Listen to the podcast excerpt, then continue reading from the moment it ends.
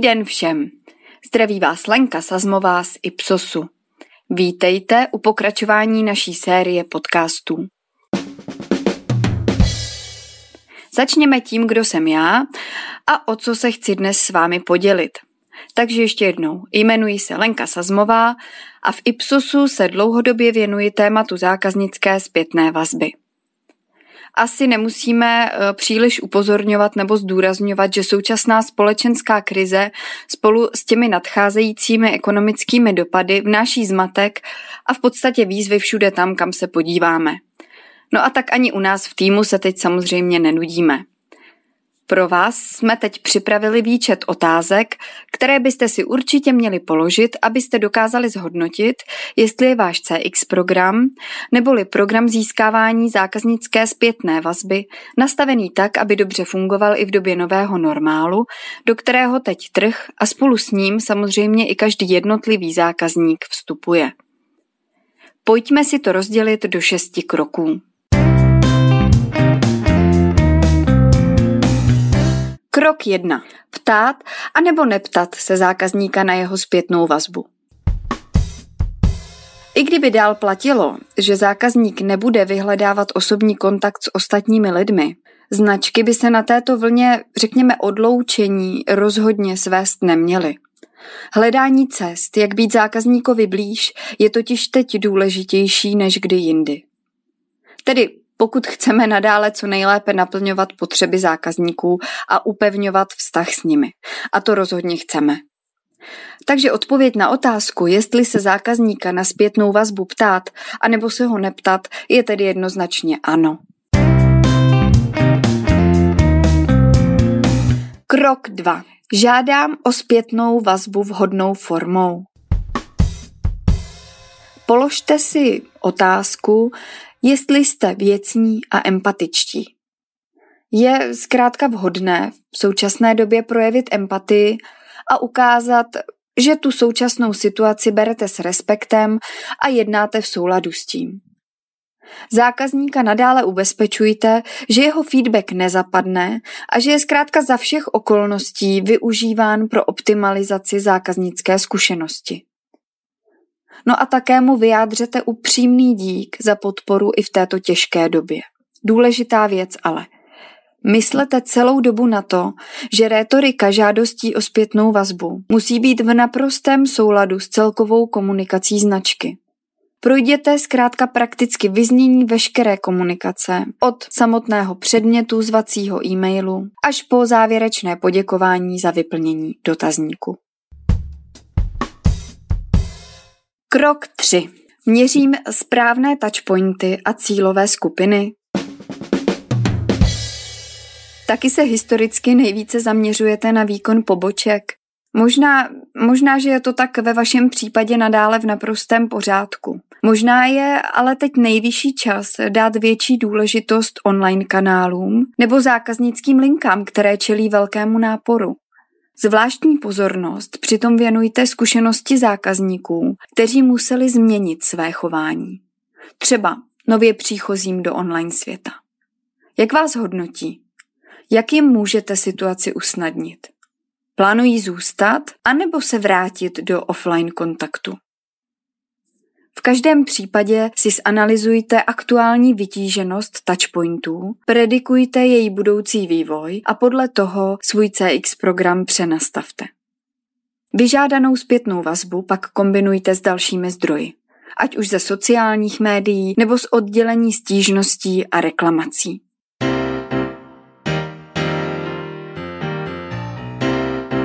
Krok 4. Zjistím eh, dříve vyladěným dotazníkem vše potřebné i v této době. Že jste otázky pro dotazník na zákaznickou zpětnou vazbu dlouho precizovali, že prošel několika koly schvalování, že jste nastavili KPIčka tak, aby byla napříč firmou smysluplná. No, kdo by to chtěl absolvovat znovu? Jenže možná byste měli. Jak to máte? Zůstává pro vás NPS tou nejvhodnější metrikou? A pokud ano, jsou dříve nastavené cíle pro teď relevantní a, a jsou fair? Pokud se vám výsledky začaly měnit, budete muset najít příčinu a rozhodnout se, jak pokračovat dále. Že potřebujete sledovat časovou řadu, no to je pochopitelné, ale pravděpodobně teď stejně meziroční srovnání nebude dávat příliš smysl. Využijte toho a obhajte si, že váš CX program musí fungovat pro to, co se děje a bude dít nyní. Další věc. Dáváte v dotazníku zákazníkovi dostatečný prostor, aby vám řekl vše, co má na srdci? Je jasné, že zanechání zpětné vazby by zákazníkovi nemělo zabrat moc času. Proto taky všichni držíme dotazníky krátké a jednoduché na vyplnění. Na druhou stranu, pokud sám zákazník chce být sdílnější, dejme mu proto prostor. Zvlášť teď. Obrovsky nám to pomůže chápat novou realitu. My v Ipsosu máme rádi například dobrovolné využití otevřených otázek pro sdělení klíčových momentů pravdy, kdy se zkrátka od zákazníka dozvíme vše zásadní, co mu utkvělo, ať už v tom pozitivním, anebo i negativním slova smyslu. Zákazník mohl také během posledních měsíců přehodnotit své preference a může tak dávat přednost značkám, které by dříve zásadněji nepreferoval. Vy byste rozhodně měli rozumět tomu, s jakou mírou loajality a jakými očekáváními vstupuje váš zákazník do éry nového normálu. No a klidně se osmělte na závěr dotazníku zákazníka zeptat, jak jste to vlastně v této koronavirové době zvládli. Jak se můžete dál zlepšit.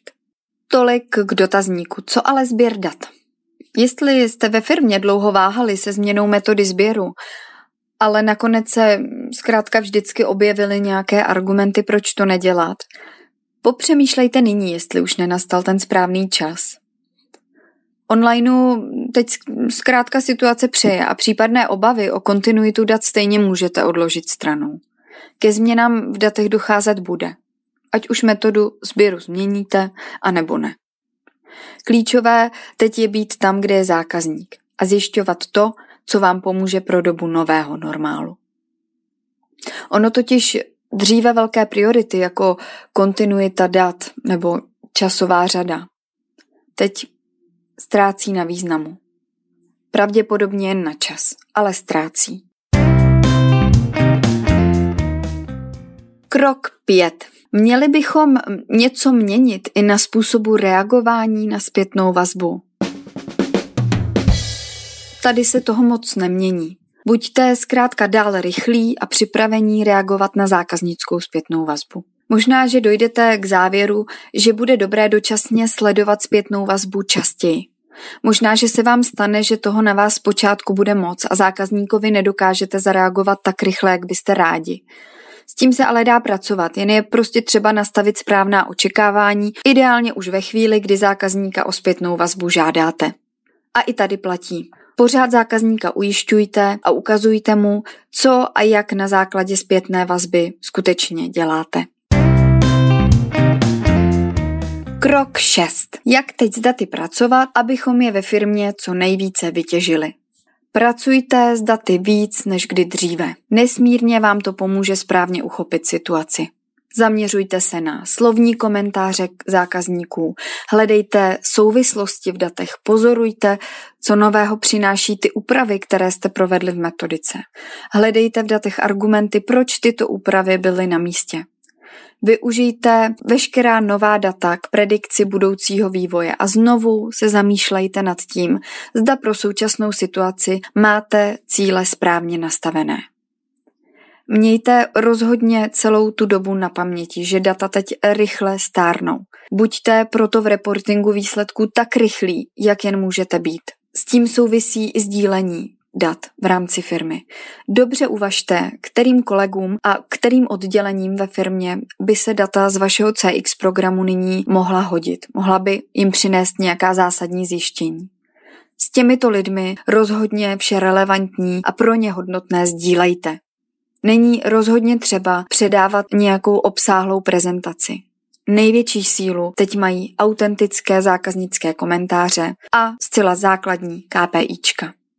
Pozor ale, dbejte na to, aby každý z těchto kolegů, kdo s daty dále pracuje, těmto datům správně rozuměl a tedy mohl s nimi korektním způsobem pracovat. V samém důsledku to pomůže rozhodně celé firmě.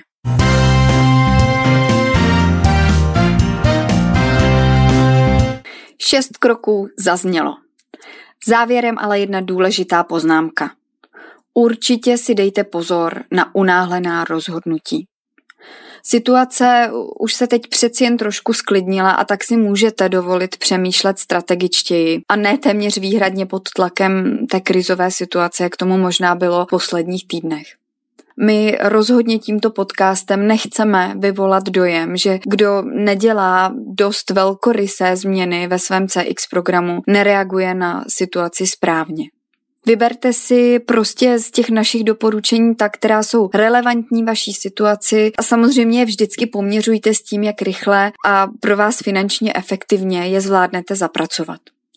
Všude, kde sáhnete do toho dosud fungujícího modelu, eh, určitě nezapomínejte na váš brand promise a na to, jak se k té situaci současné staví vaše firma jako celek. Nezapomínejte, že to všechno musí být v naprostém souladu. No a kdy jindy než teď se nad vaším CX programem trošku zastavit a popřemýšlet o jeho budoucím přínosu. Pojďte do toho. A klidně nás přizvěte, my do toho půjdeme rádi s vámi. Tak to byla Lenka Sazmová a Ipsos podcast. Budeme rádi, když nás navštívíte na webových stránkách ipsos.cz nebo na Facebooku Ipsos Czech Republic, na LinkedInu Ipsos Czech Republic a nebo na YouTube Ipsos.cz. Díky moc a hezký den!